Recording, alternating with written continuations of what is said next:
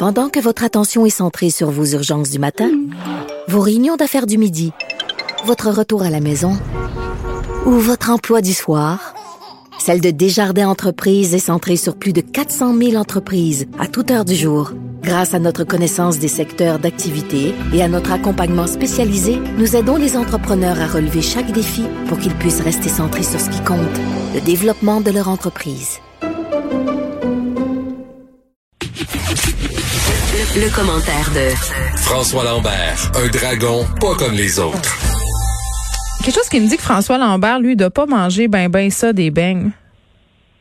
Hey, que ça fait longtemps que j'ai pas mangé ça.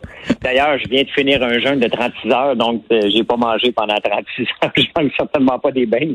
ah non, mais attends, là, est-ce que tu as mangé avant qu'on se parle ou tu vas manger après qu'on se soit parlé?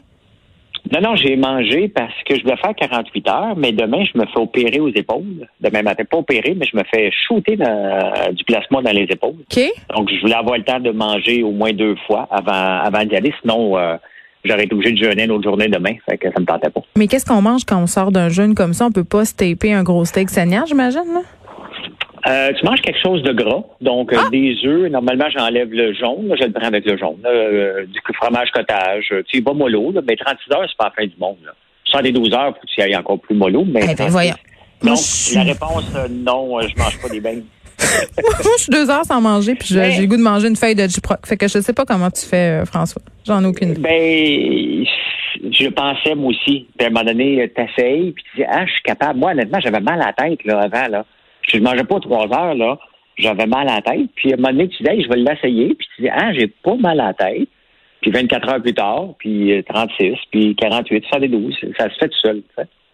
Mais ça se fait dans un univers contrôlé et suivi par des médecins parce qu'on veut pas encourager les gens à faire ça. Je le répète encore. Non, il faut, toujours le répéter. C'est vrai. Là, tu nous parles aujourd'hui euh, de l'entreprise chinoise N Group qui fera la plus grande entrée en bourse de l'histoire. Oui, il le fera pas aux États-Unis. Et hein? c'est comme un pied de Oui, ben c'est la première. Ben non.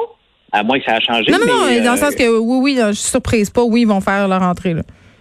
Oui, oui, mais normalement, c'est que, regarde, les gros groupes chinois qu'on connaît, hum. euh, même si on ne le voit pas ici, tu as Baidu, euh, qui est l'engin de recherche chinois, qui a fait son entrée à New York. Tu as Alibaba, bien entendu, qui a fait son entrée à New York. Et Anne aurait dû le faire, mais à cause des tensions entre la Chine et les États-Unis, ils font comme un pied de nez, puis ils vont s'inscrire à la bourse de Hong Kong. Mais c'est gros, c'est comme euh, quatre fois euh, PayPal. Et c'est drôle parce qu'ils sont parrainés par euh, le gars d'Alibaba, Jia, là, j'oublie son nom. Là. et quand, ils, quand Alibaba commencé à accepter les paiements avec Alipay, il y a des coups de personnes marchent parce que la Chine fonctionne avec de l'argent liquide depuis toujours. Et là, maintenant, la Chine, grâce à cette application-là, puis à WeChat, ont complètement transformé une, une, population qui utilisait que du cash pour une population qui, se promène presque avec plus de cash. Donc, mm. tu sais, quand je vois la, montée du Bitcoin, puis le Bitcoin va remplacer l'argent, honnêtement, on s'en fout pas mal de la monnaie qui est en arrière de ça, hein, parce que on l'a déjà, notre monnaie virtuelle, on n'a pas besoin de l'appeler Bitcoin. Dès qu'on paye avec notre téléphone, c'est on s'en fout ce qui est en arrière. Bitcoin, c'est pas un autre système monétaire complètement, oui, c'est pas la même chose du tout, là. Comment? Démêle-moi, là. Ouais. Ben Bitcoin, euh, bon, Bitcoin pour moi en partant là, euh, on fera pas de mise en garde. Je vais te dire tout de suite ce que j'en parle. Je pense que c'est de la faute puis de la spéculation. Ok. Euh, jusqu'à preuve du contraire, jusqu'à temps que Facebook va arriver avec sa Libra et la Libra ça va être une monnaie stable, donc qui ne fluctuera pas.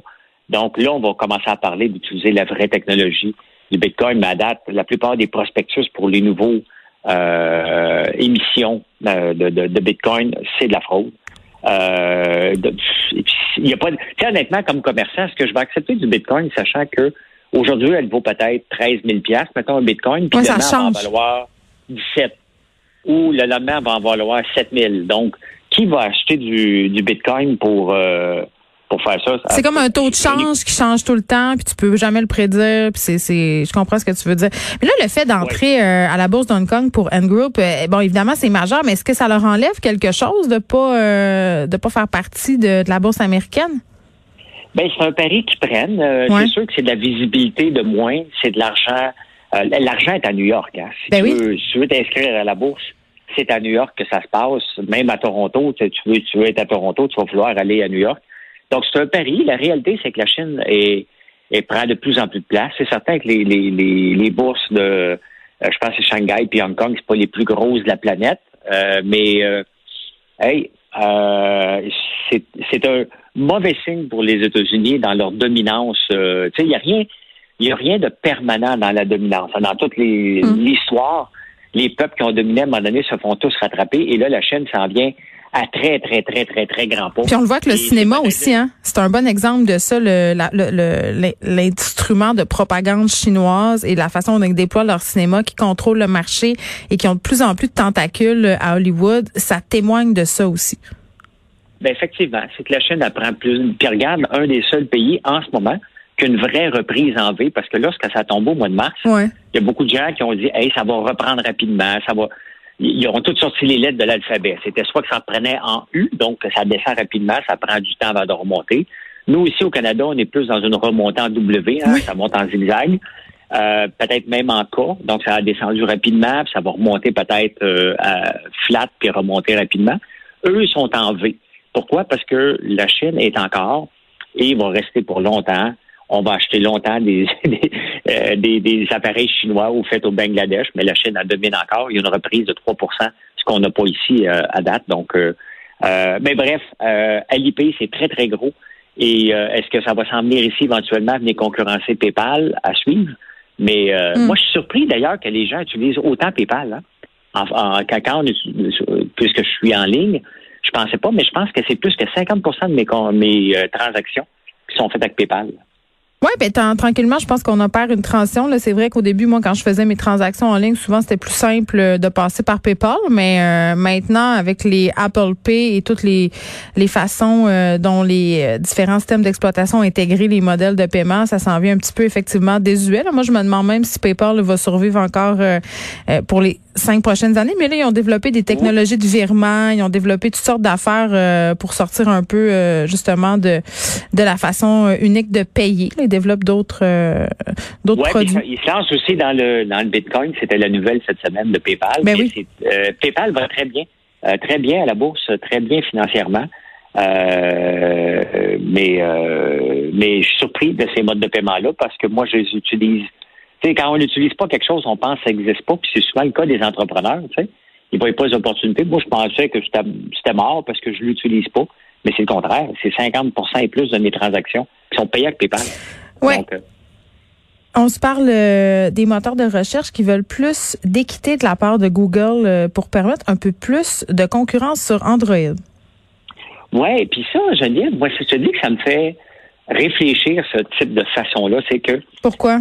Ben parce que regarde comment ceux qui ont connu AltaVista, c'était le premier engin de recherche. Oui. oui. Après ça, il y a eu Yahoo. Yahoo qui avait un engin de recherche qui était euh, pas pire. Et tu sais que Yahoo aurait pu acheter Google pour un million. Hein? La, mm-hmm. Larry Page avait été voir Yahoo pour dire, regarde, donne-moi un million, puis Yahoo n'a pas voulu l'acheter. Euh, donc Yahoo, euh, Google, comment ils sont devenus plus grands que, que Yahoo? C'est en, en, faisant de la recherche différemment et surtout en amenant le AdWords et la façon de, de monétiser les recherches. Euh, là, on a des nouveaux joueurs qui se présentent. J'ai un peu de misère, moi, des nouveaux joueurs qui sont pas capables de se différencier. Parce que lorsqu'on se positionne, là, qu'on va aller battre un Goliath, ben, faut que regarder les faiblesses des gens. C'est quoi les faiblesses de Google? C'est quoi? Ça coûte cher maintenant à faire de la pub sur Google. Donc, je, me dis, DuckDuckGo puis les autres euh, vont broyer pour avoir de la place. Ils trouvent que c'est trop cher. C'est pas le même d'entrepreneuriat. C'est que tu bâtis pas quelque chose en regardant pas les failles et comment qu'après ça tu fais pour percer. Ben, ça prend du temps. Puis si t'es pas capable, tu penses, de pas déplacer Google, qu'est-ce que tu fais dans un marché que tu es obligé d'aller broyer, d'avoir des lois pour changer? J'ai un peu de misère euh, euh, avec ça que Google, euh, sur son système Android, doit faire un système d'enchères parce que le Bureau de la concurrence européenne a dit, garde, t'es trop gros, donc tu vas laisser de la place aux autres. Mais en même temps, Colin, c'est logique. Là, à un moment donné, ça n'a plus de bon sens. le pouvoir que cette compagnie-là a, non seulement financier, mais sur absolument les contenus à l'échelle planétaire. Là. Mais rien n'est éternel. Et c'est pour ça qu'il faut faire attention. Dans, la vie, de rien, rien, rien n'est éternel. Euh, Kodak, on pensait que c'était pour rester, ça a disparu. Quel autre gros, regarde, voyons, euh, le, l'ancêtre du streaming, le premier. Là, euh, la moyenne? non, non. Le, Napster. Ah, Napster, oui. Ah, c'était gros. Ouais. ils ont disparu. Il y a un paquet de choses qui apparaissent puis disparaissent dans la technologie, puis on Parfait. les voit pas. On il y avait Copernic, mais on s'en reparle une autre fois. On s'en reparle demain. Merci, François. Salut.